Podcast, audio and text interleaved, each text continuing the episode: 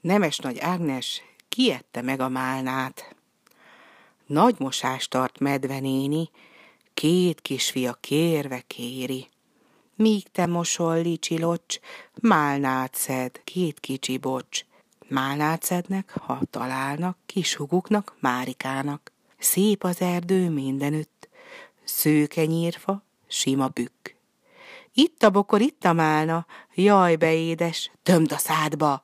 Szúr a tüske, annyi baj, bozontos a medvehaj. Tele kosár, tele bendő, két kis bocsnak elegendő. Elnyúlnak a fa alatt, hí, lopják a kosarat. Felriadnak most a zajra, néznek erre, néznek arra. Jaj, hová lett a kosár, pamatfülük égnek áll. El nem rejti azt a fenyves, kinek a keze enyves. A két mackó szétszalad, fölverik a bokrokat. Nézzünk körül ott a nyúlnál. Répán élek, mondja nyúlpál, meg káposzta levelen, olykor meg is reszelem. Rókasszony mondja, mackók, málnát nálam miért kutattok? Miért csináltok galibát? Többre tartom a libát. Sűn Sámuel fatövében siklót vacsorázik éppen. Nincs elnél jobb eledel, mondja bölcsen Sámuel.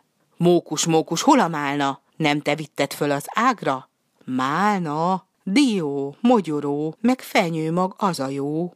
Mókus Miklós, kedves fickó, boldog ám a két kis mackó, mert a fáról leszalad, s kölcsön ad egy kosarat.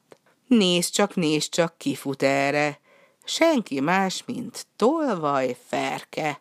Itt a baj, most itt a jaj. Egy fatörzsön elhasal. Hát szaladjunk most utána? Nem. Idesüs, itt a málna.